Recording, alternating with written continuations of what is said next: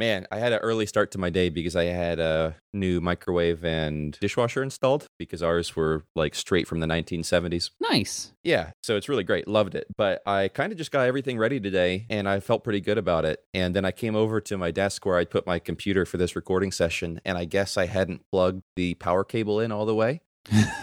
So it was just... just dead. Yep. Not one percent.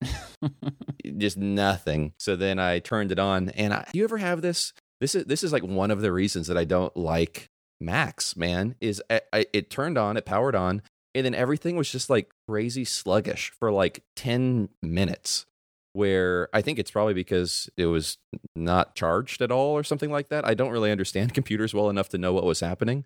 But I mean, clicking a button took five to ten seconds as opposed to being an instantaneous thing. And uh, everything that I was trying to do was taking ten times longer than I wanted it to. That's the way it goes. Yeah. Computers, man. You think that they're your friends, and then they... They actually hate you.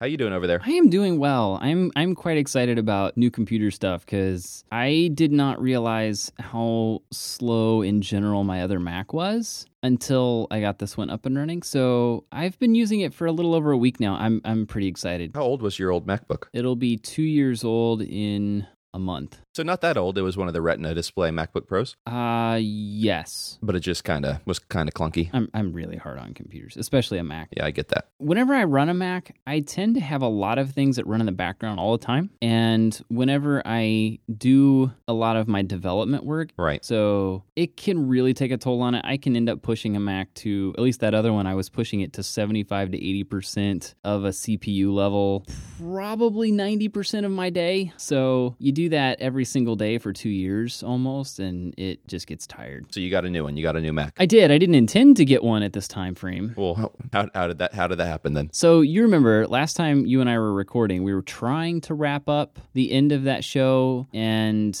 it was kind of a challenge to just even say goodbye because I kept having issues. Yeah. You remember this? Yeah, right, right. I kept trying to tell yeah. a story that I wasn't even that committed to telling.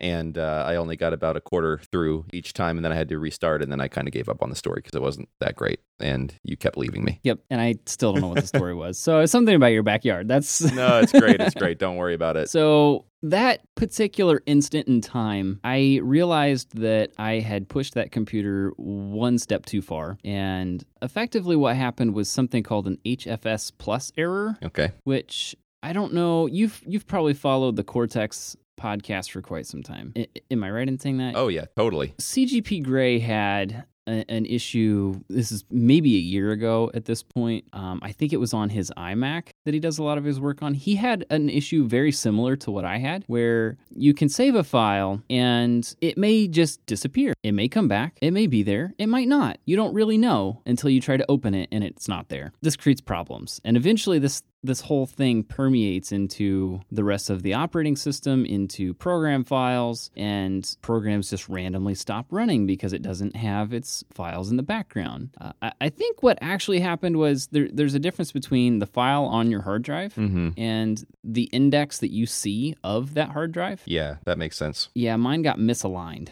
That sounds terrible. It's it's not good.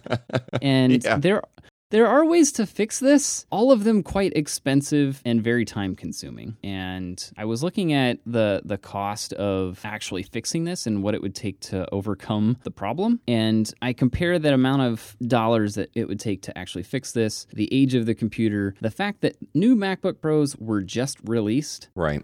And decided that it wasn't worth it. It was time for a new computer. Do you do uh, do you do backups of your hard drive? Yes. The problem with that is this issue permeates into the backups. So that's what I remember from what he was talking about, is that you can go into the backups, but everything looks fine from your end, right? So it's not like it's one file that's lost. It's like all these files are now very strange, and that's probably been right. that's probably been backing up for quite some time. Is that right? Yeah, and I think I think I got lucky because I'm pretty sure when you and I stopped recording last time, that That was the moment in time when it happened. Oh, wow. Okay. So I'm almost certain that that's the issue because, you know, in Gray's specific instance, he didn't really know when did this start. When it was. Yeah, he didn't know any of that. Mm-hmm. And because I was fairly certain that was the moment in time, because it was that exact moment that things started acting kind of funny. Mm-hmm. And when I realized that, I immediately turned off all my backup structures and stopped saving new files on the computer itself if I could. Yeah. So that helped quite a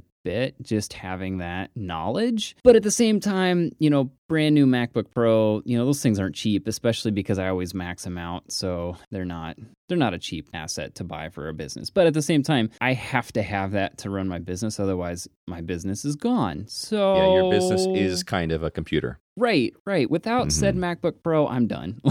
Yeah.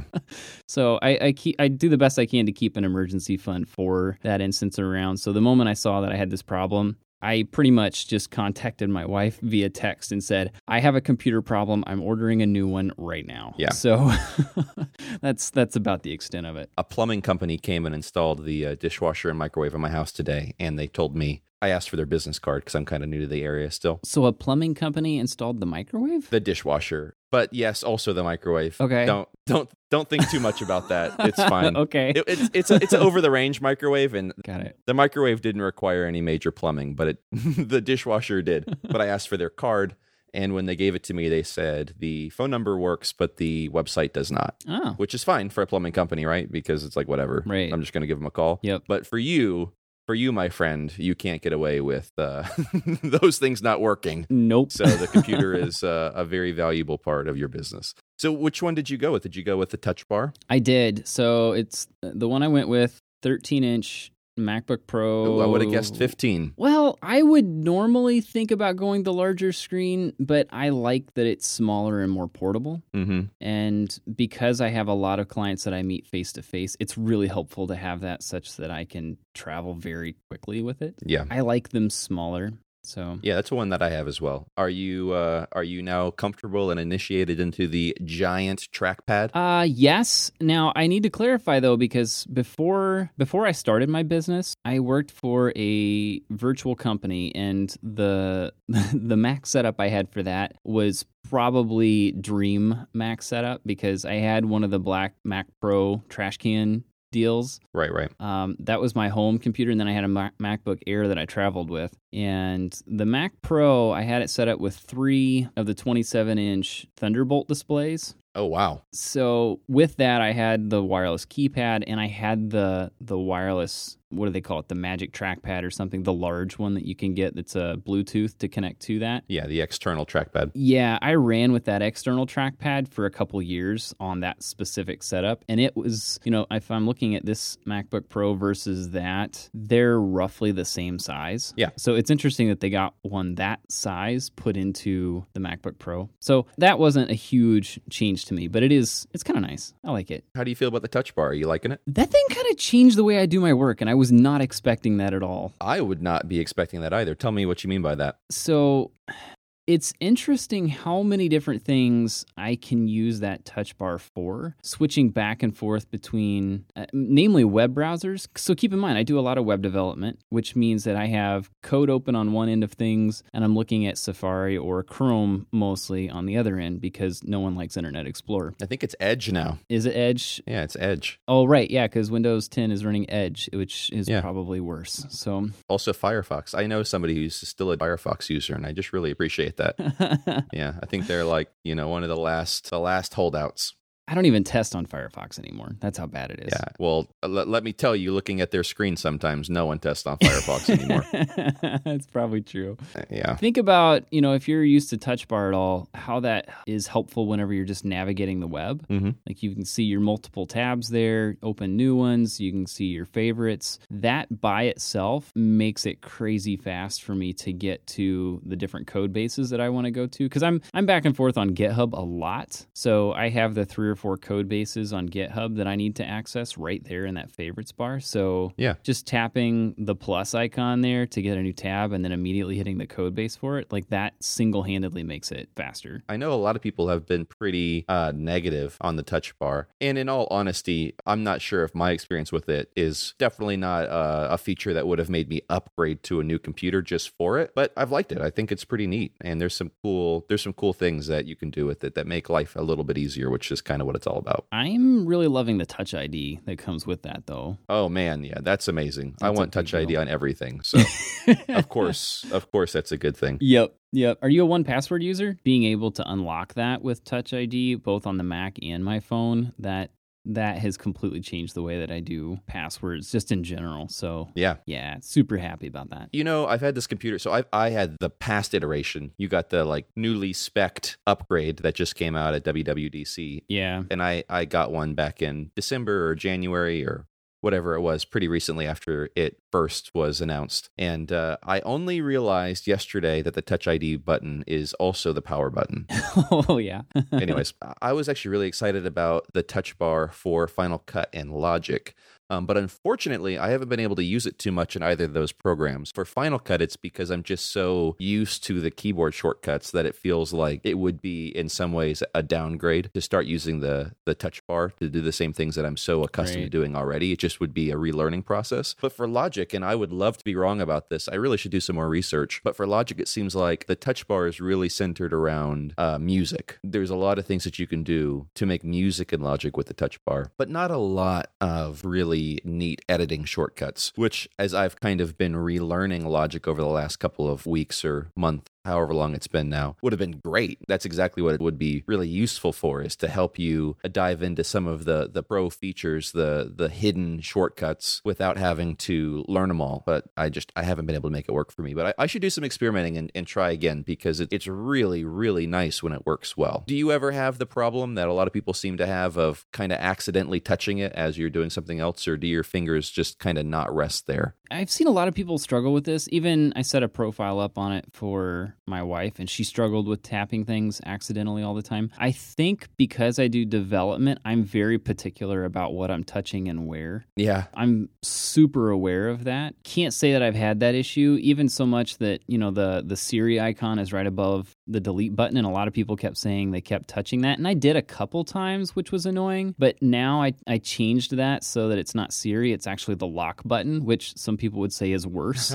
But I like having lock and unlock right next to each other there. So I, I don't have that problem. It's not something I deal with, no. I put show desktop where Siri used to be ah. because I just don't ever really use Siri on my Mac whatsoever. The thing that I was doing that was annoying, and it was just seriously a simple bit of retraining that was needed, but it seemed like I, I tended to rest my left hand right where the escape key is. Okay, now, yeah, yeah. Which, you know, obviously no longer requires you to uh, tap it. You just kind of need to, to touch it. And so I would always be, I don't know, on Safari or something different, and I would just kind of, I don't know what I don't, and I'm not going to try it right now. I don't know what escape does, but it does something not great when you're when your finger's on it and you're just trying to browse the web or do right. something different. Um, so I had to I had to change my change my hand positions just a little bit, but once that was once that was done, it was no big deal. Uh, I really like it a lot. I love the keys. The keys are great. Um, it's it's a great computer, oh, yeah. man. What what color did you go with? Space gray. Of course. Yeah. I, I didn't think that you were a rose gold man, but you know, I just wanted to, not to check. Really my thing. No. No, you're not you're not styling with the rose gold. No, not for me. Okay. Now, here's here's a question about email. What do you do you use the Mail app? Uh, I hate email. Well, we all do. Yeah, I've tried many times to find a thing that's better, and I haven't. And I actually just gave up and tried something new recently, which has stuck for months now, which is I'm using Google's Inbox app. Oh, yeah. Which isn't an app on the desktop. It's uh, just a website. And uh, I just have it as a pinned tab, and that's been just fine for me. What about you?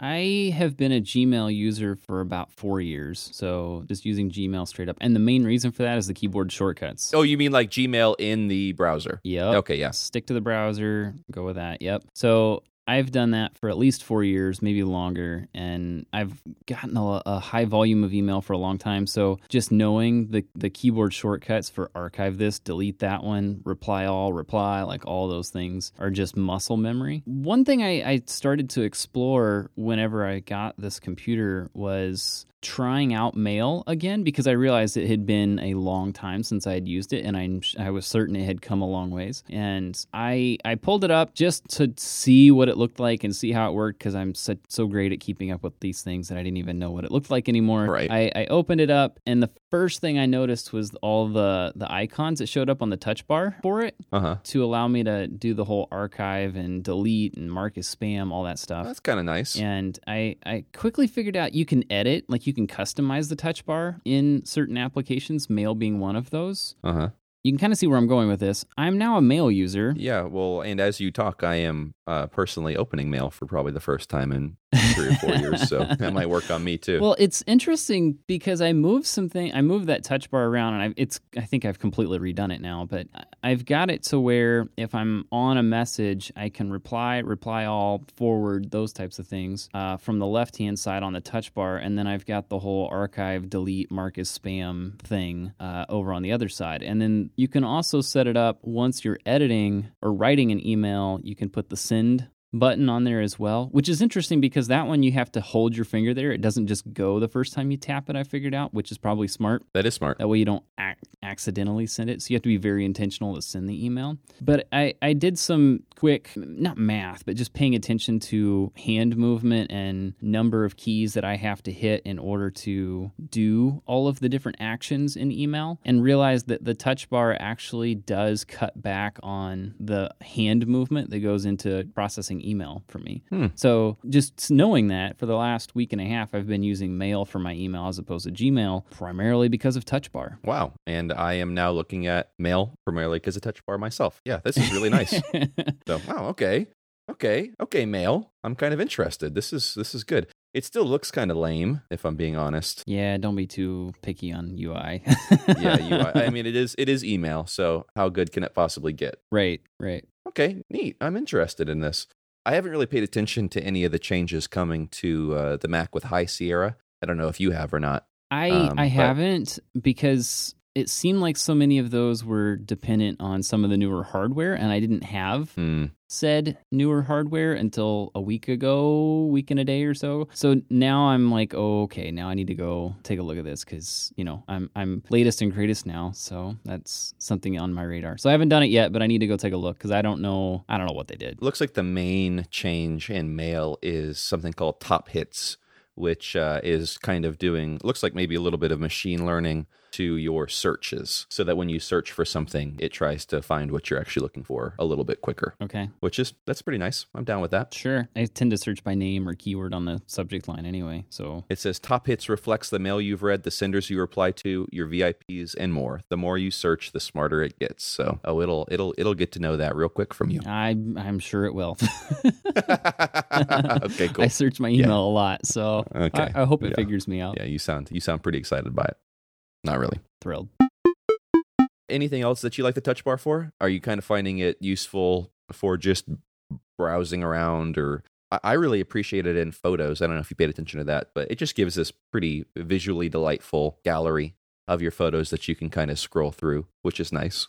Yeah, I set up the, so some of the preferences for it, I've got mine set to where if I hit the function key, it expands that control center. Yeah, me too. I set it up to where I can hit function and do that, which is helpful. For photos and such, I'm really lame and tend to just use preview for those sorts of things, because most of the time what I'm doing is I'm getting logos or branding or that sort of thing from clients, and I need to resize it or crop it, and that's mostly what I'm doing with it. Yeah, but, but you don't you don't like take photos for pleasure? I do, but I'm not one that's going to do all the editing on them. That's usually going to be my wife, who okay. just used this computer to do, I've got the Adobe suite because I do so much other stuff with photos too for client work. Sometimes people will send me a backlog of, say, products that they're going to put on their website. To, it's like an e-commerce thing. Right. They will literally send me a thousand photos that all need to be resized. That's a nightmare to do by hand. So that pretty much that one instance is one main reason that I keep Photoshop around, because you can run scripts on those things and just do them all in bulk. Right. That's really helpful. So I've got some one-off instances. You know, people send me vectors once in a while that I need to change up a little bit, so I'll use Illustrator for that. There's just a bunch of random things, and just having that around makes life easier. Long story short, my wife used Photoshop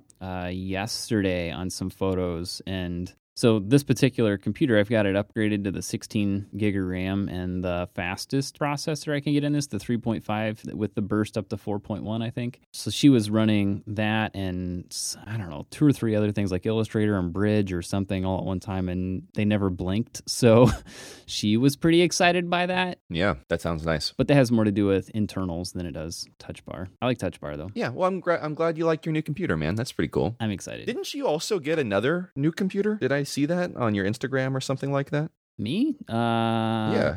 Like a gaming computer? That was, so I don't know where that stuff come came from. Was it you? Did you send me that stuff? No, it was not me. I, I, I, I wish that I had one. Well, I I don't know who sent them to me. So whoever you are out there, if you're listening to this, thank you. I'm very grateful. Uh, they sent me a Razer DeathAdder, is what it's called. The mouse, which is a gaming mouse, mm-hmm. which has a few extra buttons and stuff on it. I had a Mad Catz Mouse nine, okay. which is also an old... It, it, that thing's probably five years old at this point. It's a Rat nine, if you're familiar with gaming mice, turned into an office wireless mouse. That's what the Mouse nine is. I'm giving you all kinds of weird technical terms now. Sorry about that. But my old one had twelve different buttons on it that I had programmed to do all sorts of things. And about a year and a half ago, there was an update to uh, the Mac operating system that rendered the software on that useless, and they hadn't gotten it updated. It still isn't updated. For the Mad Catz mouse? Well, you know that Mad Catz is no more. Yeah, that's the problem. So, so they're yeah they're they're they're done. Their days of making strange looking accessories are over. So I, I doubt you'll be seeing an update for that. I liked them though. Did you? They were always the the people that made really bad N sixty-four controllers in my in my eyes. Got it. Well, I loved the Mouse nine for a long time, and because I couldn't get an update to it, it's basically a useless, you know. Yeah, it's gone. Yeah. So whoever this person is, they sent me a, a Razer DeathAdder, which is the chroma. It cycles different colors on the scroll wheel and on the logo on the palm of it. It's really cool. Super awesome. But what you're probably thinking of for computer actually is not a computer. It's a mouse pad. Oh, that's what it is. Interesting. Yeah, Razer Firefly is what that's called. Okay. I would never buy one of these for myself, but now that I have one, I love it. So this thing is, what is it? It's probably fourteen inches wide. Is it a L E D lit trackpad? It is. So this trackpad, it has a U S B plug-in on it. My God. And you can set it up, and in, around the perimeter of it, there's a set of lights. So it glows, like it sits up, I don't know, maybe an eighth of an inch off the table. And in that eighth of an inch, it's glowing the colors down onto the tabletop. And then the logo on the top right-hand corner is also glowing in the same color. I just have them set up. They cycle colors, and they run through the full... Anyway. Wow. It, so yes, it's a, it's a light-up mouse pad. That's some extreme stuff right there. I like them a lot. I don't think I would ever buy them for myself, but I love them. Whoever you are, thanks. Yeah, well, that's a, that's the perfect definition of a gift, something that you would never buy for yourself. Yeah, it's pretty cool. I know, yeah. Are you a gamer? Those seem like gamer things. No. So, okay. All right, interesting. They're very gaming, but I'm far from a gamer. You got to play some PlayerUnknown Battlegrounds with that thing, man. I think the mouse is geared more towards like a first-person shooter thing, because the two buttons on the top, and I've reprogrammed them by now, but they were designed to change the sensitivity. So essentially what you could do is you could hit those and the mouse would go from moving clear across the screen just by barely moving it to you'd have to really move it across the entire mouse pad to move it even an inch on the screen, which I think, if you know, I'm not a gamer, but I think that's really great if you're doing shooting games like sniper type thing. Yeah, you got to do some sniping stuff. Yeah, no scope. Yeah, that's that's what I think it's for. But it's really nice for Uh, website development. Okay, cool. cool, cool. Yeah, I like it. Well, I need to, I need all the updates on Joe's Secret Admirer, just so that you know. Okay. If you get any leads, please keep me updated, because I'm I'm just as interested as, maybe more interested than you are.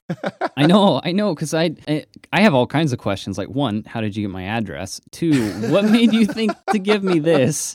Uh, three, like I, I like I've talked about my Mouse nine before and how I've had some issues on it, but that's been a while ago. So if you're trying to solve that problem, well done, but that's an old problem for what I've talked about publicly. I don't think I would have ever thought to do the mouse pad, but here we are. Yeah, I don't know who, but I've been asking around for quite a while now and don't know. Also checking in on your social circle, uh, since I saw that via your Instagram, I did see that you had uh, Stoner in your possession. I do. A book that we talked about at our very beginning of Whims That Work. Did you take a look at it yet, or is it still, I think that wasn't too long ago that you ended up getting that book. And it was in a pile of books, so I don't blame you if you haven't gotten to it yet. Yeah, so that one is probably about three, four weeks out right now. Mm-hmm. I queue them up as they come in. I put them in line. And I, I go through them one a week. So that one, I I picked it up purely because you said it was a good book and thought I'd be it'd be a good one for me. So well, be careful what you recommend.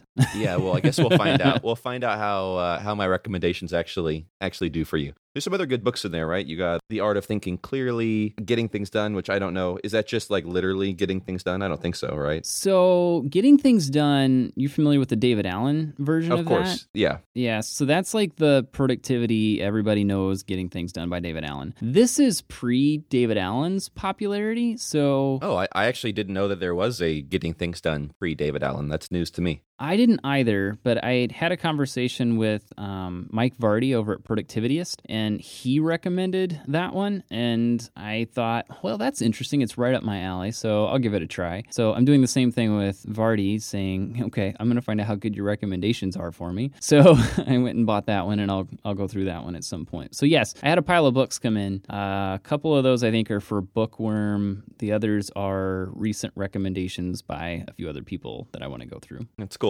Uh, I personally have a little book update since we talked about my discovery of the library yeah. a couple weeks ago, which is, well, one, i O S eleven has added some pretty neat features for me. I was kind of lamenting the ability to take notes easily. Okay. My plight has yet to be fully figured out. I was kind of hoping it would solve it because I think I'm in your boat too. Yeah, it didn't solve it, but I, I don't know if you paid attention or not, but there's uh, this Notes has a, a few features that just are really nice for note-taking in general, but also note-taking from physical books. We talked a while ago about how I was using a, an app called Prizmo Go to scan things. Right. And uh, Apple really added their own feature that is quite comparable to the, the quickness of uh, uh, Prizmo Go. It's just a scanning app, but basically it's, it's really good enough where you don't have to have the, the page dead on. It can just kind of understand where the edges of the thing are and then immediately take that picture and let you move on to the next scan. So it's really great. I was kind of afraid that it would... A lot of these, you know, it's it's really only meant for a single page, and then you kind of have to go through the whole workflow again of tapping the make a scan and do all this kind of stuff, but it's just is meant to to scan multiple pages back to back to back to back. And this is the Apple Notes version? Yeah, just okay. Straight on in Apple Notes. Basically, when you go to create a new note, there's a part where you can change it so that you can add bullets, or um, I think you can add a spreadsheet now, and in that same area where those things are, there's also the option to scan a page. So it's like built in, ready to go. Nice. And they've incorporated O C R into Notes, but I'm not sure if they've incorporated O C R into pictures inside of Notes. So that's a little bit of a shame. But basically at this point, I'm just really interested in anything that'll make my note-taking, page scanning workflow quicker. And in a lot of ways, it definitely has. So I'm totally into it, and I'm going to be using that from now on. Uh, and then on the other end of things, what I'm really happy about is the ability for the Notes app, and any app in general that can do split screen, to hover over an app that does not support split screen. Oh. So I know you're not a Kindle user, but Kindle has been pretty notorious for never updating to actually take advantage of split screen on the iPad. aren't they aren't they kind of known for not really ever updating? Yeah, they're definitely known for never updating anything. So we'll get that in like twenty twenty-five or twenty thirty. Don't hold your breath.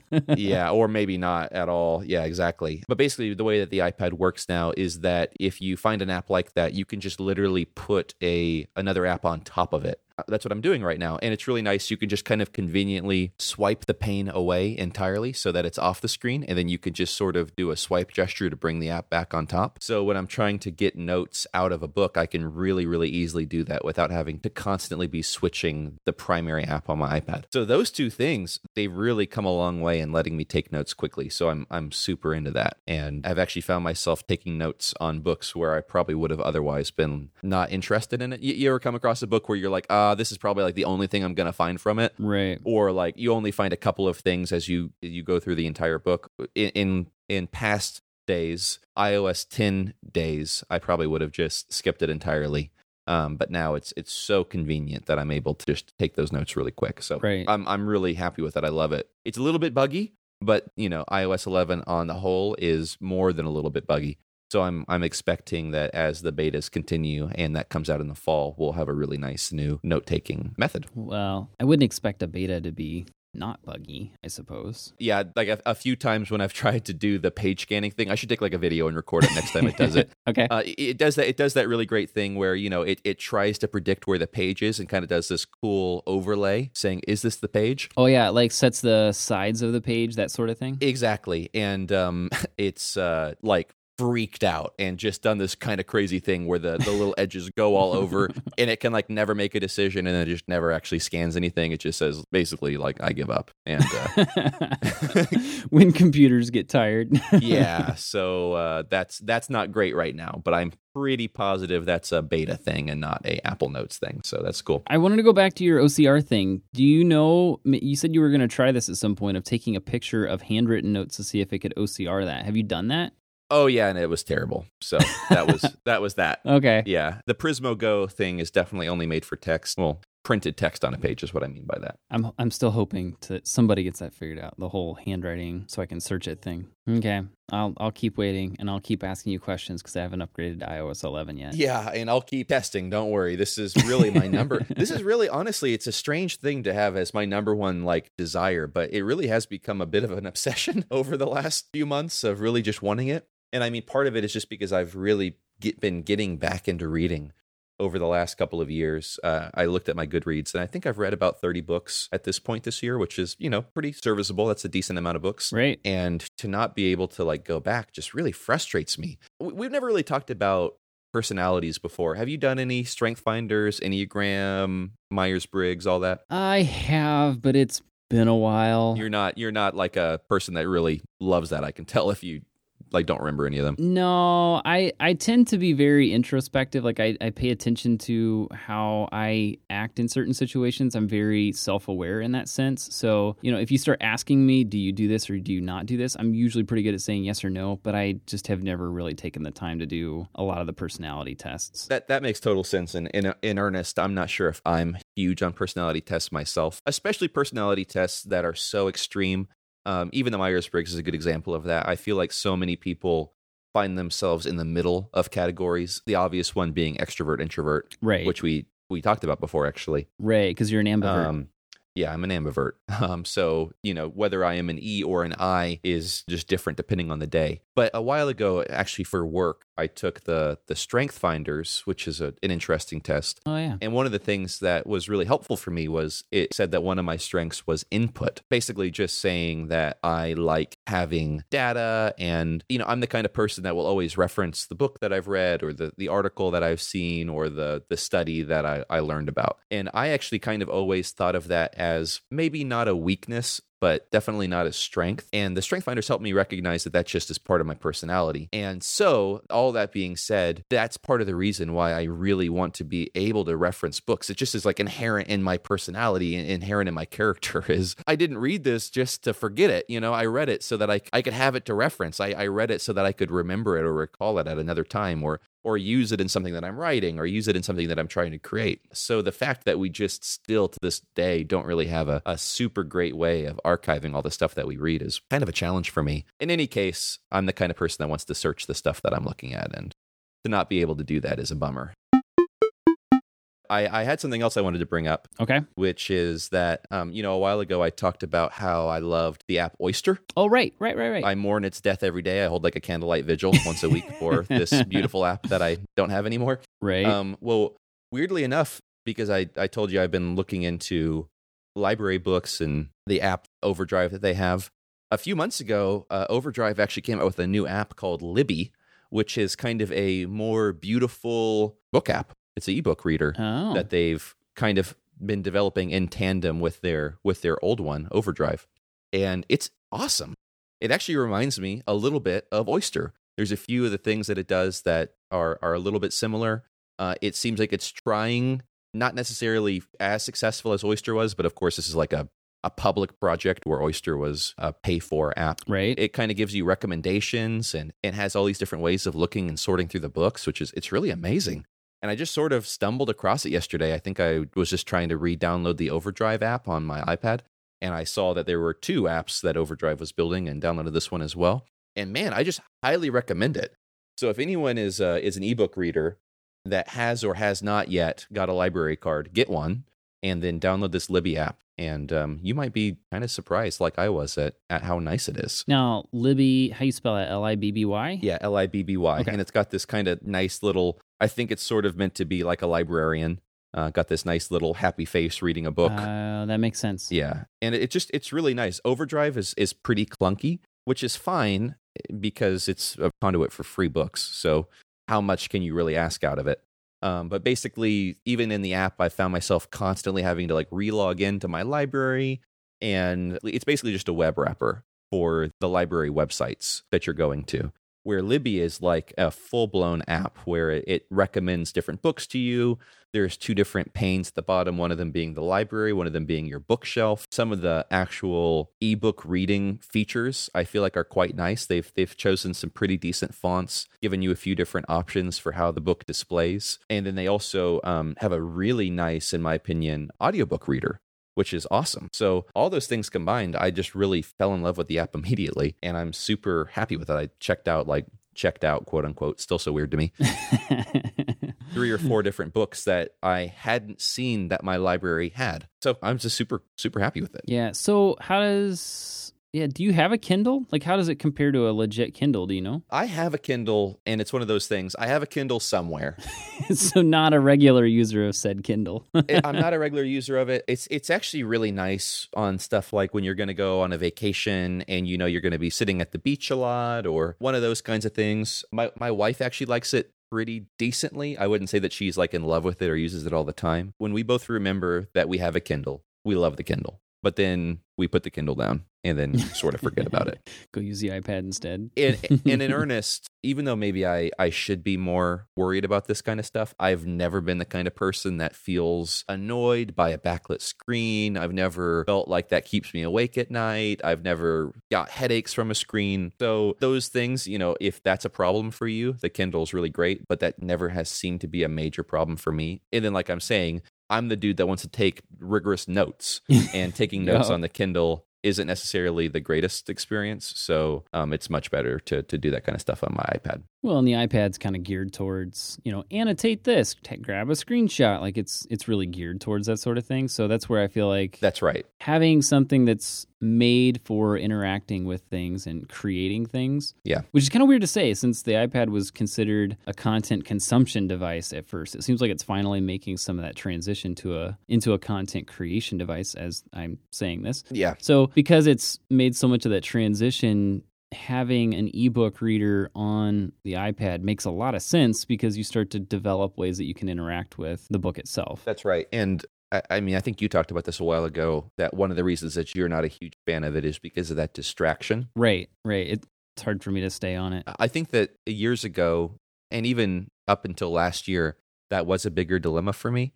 And at this point, it really isn't. It's like when I know I'm going to read a book, I'm going to read a book. And when I know I'm not going to read a book, I'm not going to read a book. So yeah, I just, I, I prefer it. And like today, this morning, I woke up and as I as I keep referring to, I was waiting for this guy to come and install some stuff, and I just sat with my book and read something that I just checked out from the library, and it was great. It was a great experience of just kind of sitting there in the morning and browsing Twitter a little bit and reading book a lot of it and having having that be my morning. Nice. I like I like the whole book in the morning thing. That's that's a big part of my morning rituals. I spend about forty-five minutes reading every morning. So that sounds excellent. I would like to do that more. I'm definitely not there. I, for a long time, was at a at a place where I wouldn't open Twitter a- until after I got some work done. Oh yeah, I'm not there right now. I've been opening it a little bit more than I'm comfortable with, but yeah, it was it was a good morning today. I know that the the thing I have struggled with for a long time is email in the morning. Yeah, like that's, you know, as much as we love email. Well, I'm actually in a place in my life where that just isn't necessarily a huge problem. I'm just not getting many emails that I need to respond to immediately. Right. So I think I'm like in a in a healthy, happy place with that. But I know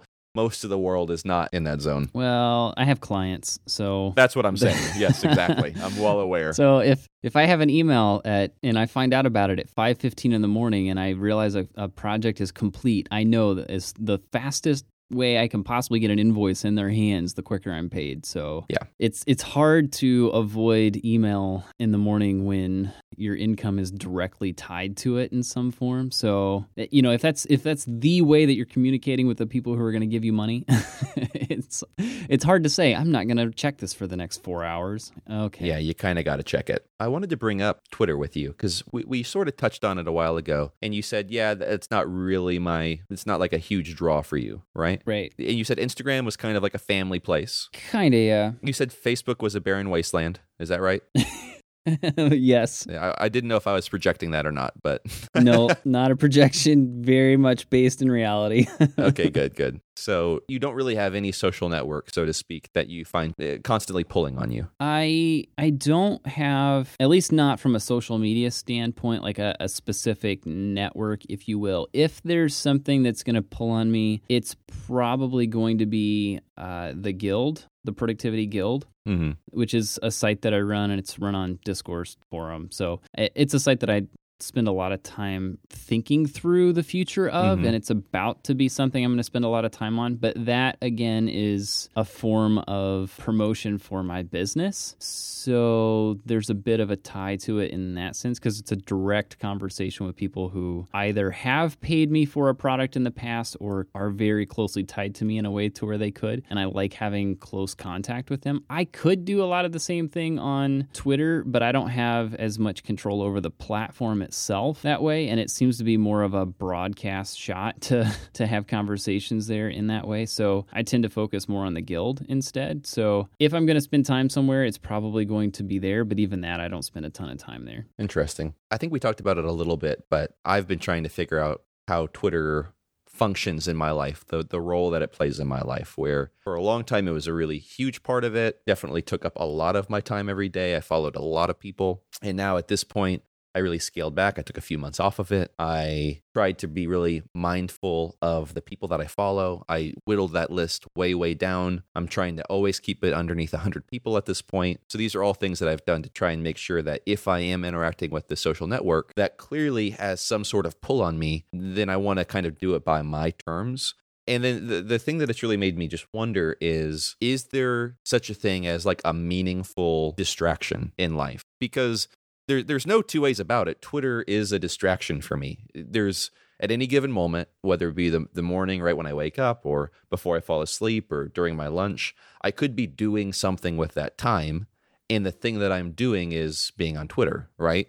So I'm making that decision to spend time in something that is, in a way, a distraction. But I guess what I'm trying to wonder is if that's like, if that's okay. Yeah, because I do so much work in the world of productivity where there are a lot of, this is the best way to do this, articles out there. And there's a lot of push on productivity canon, which is this is the exact way you, to, you need to do this. Like, we're going to set goals. Here's the exact process you're supposed to go through to do this. And I tend to rebel against some of that because those are all ideals and they, they tend to project what you should and shouldn't do. And that's not real life, in my opinion. Like, that's not, it's not the way I'm going to actually live. If I live that way, I'm a robot and I'm just going through the paces of how things are supposed to be done. I'm following the list, doing the next thing, not even considering what the next thing is. Like, that just doesn't seem, it doesn't seem like a fulfilling life to me. So that's where, you know, I, I try to, if I'm going to take a break, I'll read a book or, you know, just stare at the wall because it gives me a chance to just sit in uh, a mental absence, if you will. But at the same time, it's still fun to check in on things. I check in on Instagram quite a bit just because it's kind of fun to see what other people are doing. It's probably not perfect for my productivity efficiency, but really, who cares? So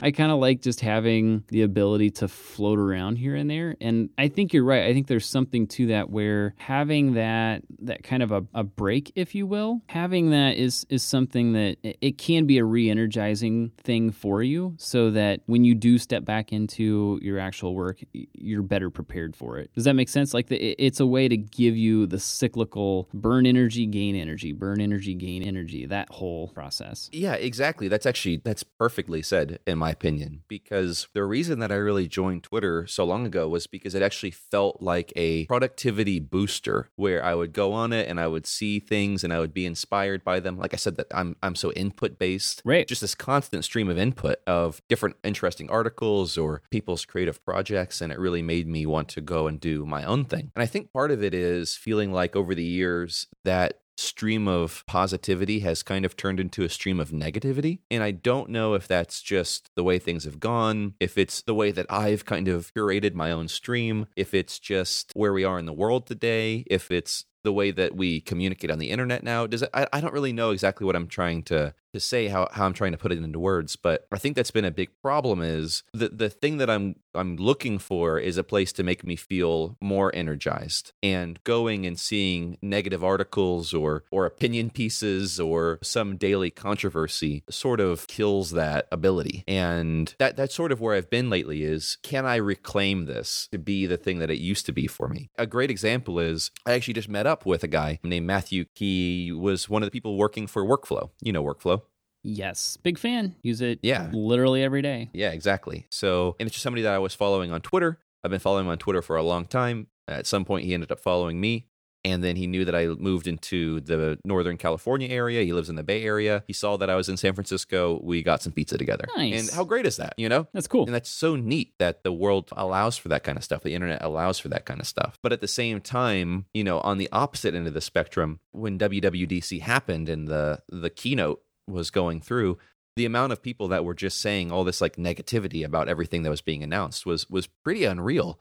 And I mean, that's something that's like pretty mundane. There's obviously much bigger things that people can argue about and get mad about on the internet. And it seems like that's happening maybe a little more than it used to, or or maybe I'm just more cognizant of it, uh, or maybe everyone is more cognizant of it. I'm not exactly sure how it goes. But yeah, I'm trying to figure out where where that fits for me in my life today. And I'm not sure where, where before it was so clear cut. Yeah, this is part of my, my day. This is part of the thing that I do every day. And now it just isn't. And I, I guess you're probably in the same boat if you're not using it every day yourself. Right, right. I know I'm I'm very sensitive to the the negative, the negativity that comes with that. Some of that, I have some theories on why certain areas of Twitter are highly negative, and some of that might just be a training of, uh, I guess, the desire to get like the retweets and the likes, and people have a tendency to retweet and like very extreme tweets. Right. It doesn't matter if it's extremely good or extremely bad, but extremely like negative ones tend to get more attention, and because of that, we tend to be drawn to it. So that's part, I think, in theory, of what's going on, and it seems like the there are certain people that are more prone to doing that. And I try not to follow said people. Sometimes I really want to follow them just because I like the, the, the stuff they're doing in productivity and technology. Right. But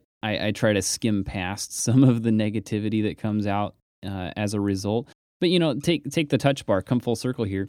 There was a lot of people that were very like, this is a gimmick. It's just a, it's a fun thing. It's not actually going to be useful. And here I am looking at it thinking this can completely change the way I do email. So like, okay, I'm not really sure if I should trust all of these reviews because I'd rather formulate my own opinion on it. I think if you get to that point where you're okay skipping past some of the reviews and not worrying so much about what other people are saying about something and being willing to formulate your own opinion on it, that's where you can start to be okay with this stuff. But at the same time, how much of that stuff do I want to have to filter? This is why I don't do Twitter first thing in the morning, because I'm I don't want to put myself in that mindset where I have to filter a whole bunch of stuff right away in the morning. Right, exactly. And there's no amount of mute words or block words that will make that filtered list perfect. No, I, I could load it up and still not get it all done. Exactly. Well, I think part of it is I just realized that I never want to be mindlessly scrolling for scrolling's sake, you know? Right. Like I unfollowed a bunch of people on Instagram. I really wanted to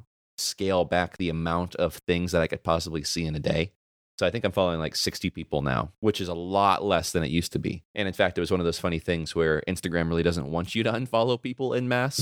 Yeah, right. I had to literally do it one by one. I think there's like a limit where after a certain amount of unfollows, it just stops letting you for like an hour or two. So I had to like do it over the process of days, which is pretty, pretty wild. But yeah, I mean, you know, it's what's funny is you said, you said a while ago that one of the things that you do sometimes is just stare at a wall. And yep. To me, that sounds so strange and so unusual. And really, honestly, it, it just shouldn't. That shouldn't be something that feels wrong in our society today, to sit in silence and to do nothing for a moment. You have to have those moments of doing nothing to ever let your mind rest and have its own original thoughts and have moments of breakthrough or inspiration. And I think we're We are dangerously at a point where we don't allow that to happen. I know that I am personally at a point where I don't allow that to happen. I would much rather have something to do at any given moment than ever give myself a moment to just stare.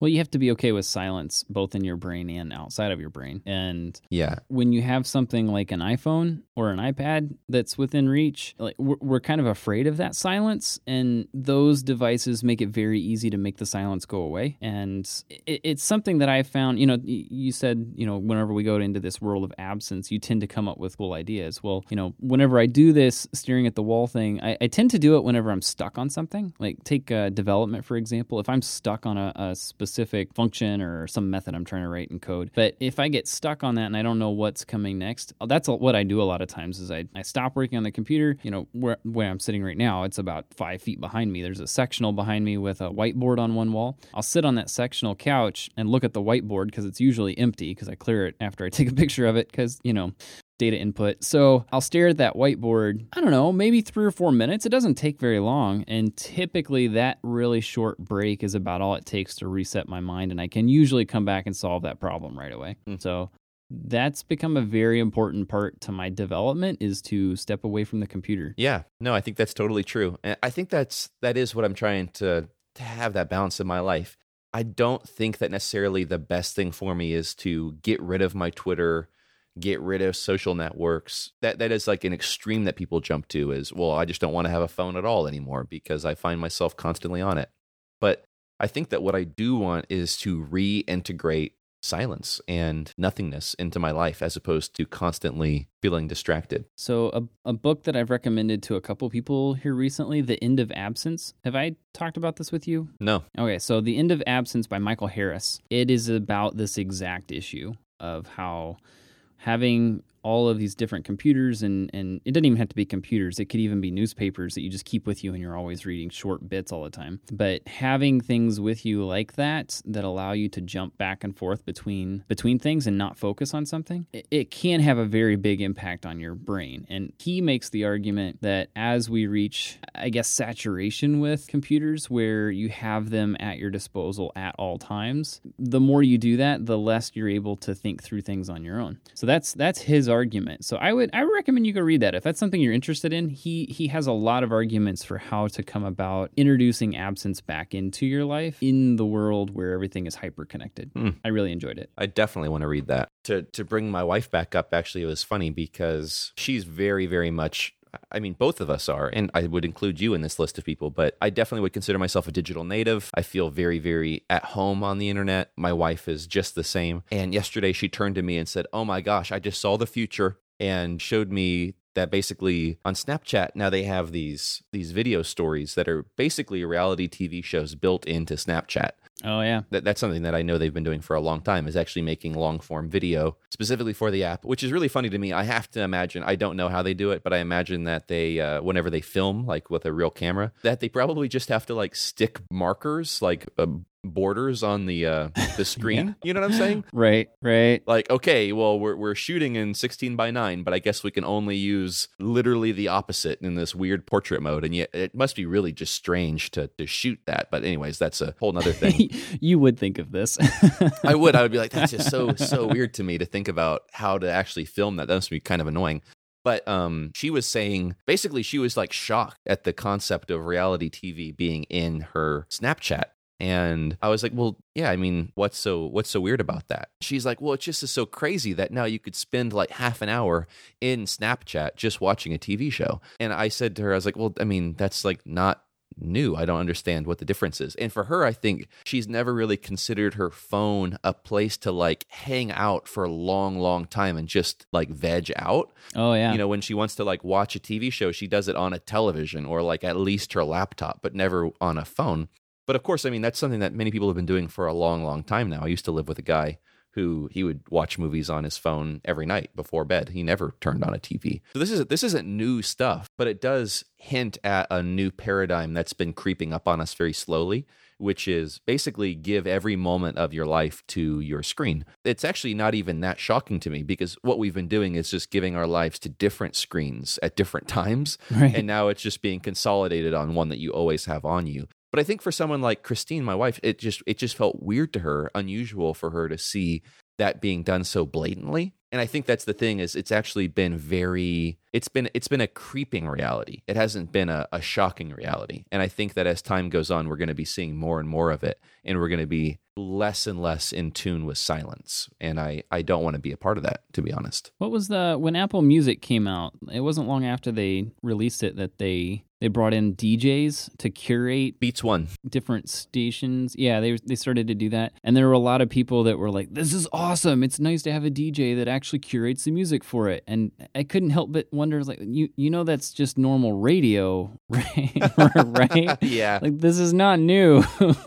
We are reinventing everything. Yeah. We're we're going to reinvent television, radio. I mean, we got it all. Don't worry. We're going to come back full circle to all these ideas.